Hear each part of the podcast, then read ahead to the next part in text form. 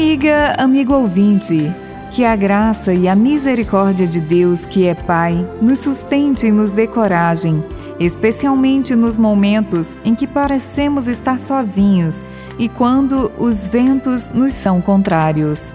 O Evangelho traz um episódio diferenciado. Jesus despede os discípulos pelo mar e fica na praia para despedir o povo. Eles seguem sozinhos quase até a aurora Jesus passa a noite em oração ao Pai. Essa oração que faz parte de sua missão e prepara os acontecimentos importantes. Marcos descreve, confira o capítulo 6, versículos de 45 a 52. Uma cena ou situação real e concreta.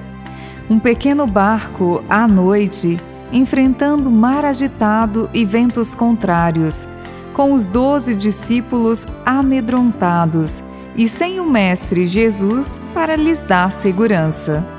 Enfrentar oposição, perseguição e outras tantas dificuldades é comum na vida dos discípulos de Cristo e de todos aqueles que se dispõem a viver a justiça e a paz, anunciar a boa nova da salvação e implantar o reino de Deus.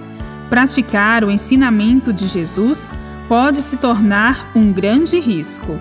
Os discípulos de Jesus eram pessoas humildes e comuns. Mesmo estando com ele mais tempo, vendo os milagres como tinham visto, a maravilha da multiplicação dos pães, não conseguiam compreender o projeto de Jesus nem alcançar seus planos futuros.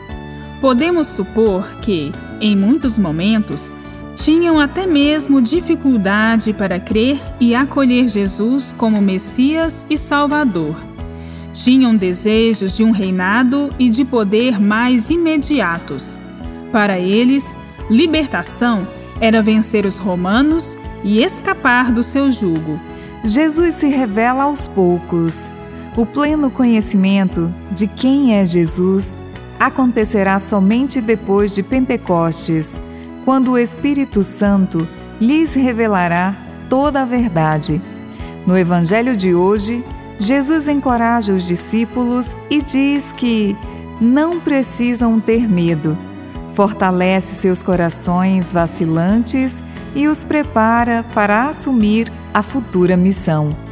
O Evangelho mostra ainda que Jesus encontrava sua força para a missão no diálogo e na oração.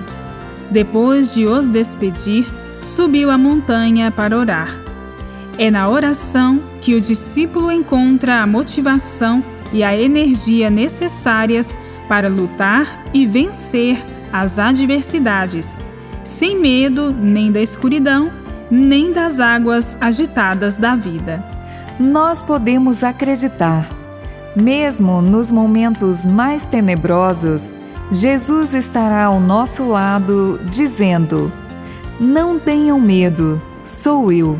Bíblia, Deus com a gente. Produção de Paulinas Rádio. Texto de Irmã Solange Silva. Apresentação: Irmã Solange Silva e Irmã Bárbara Santana. Você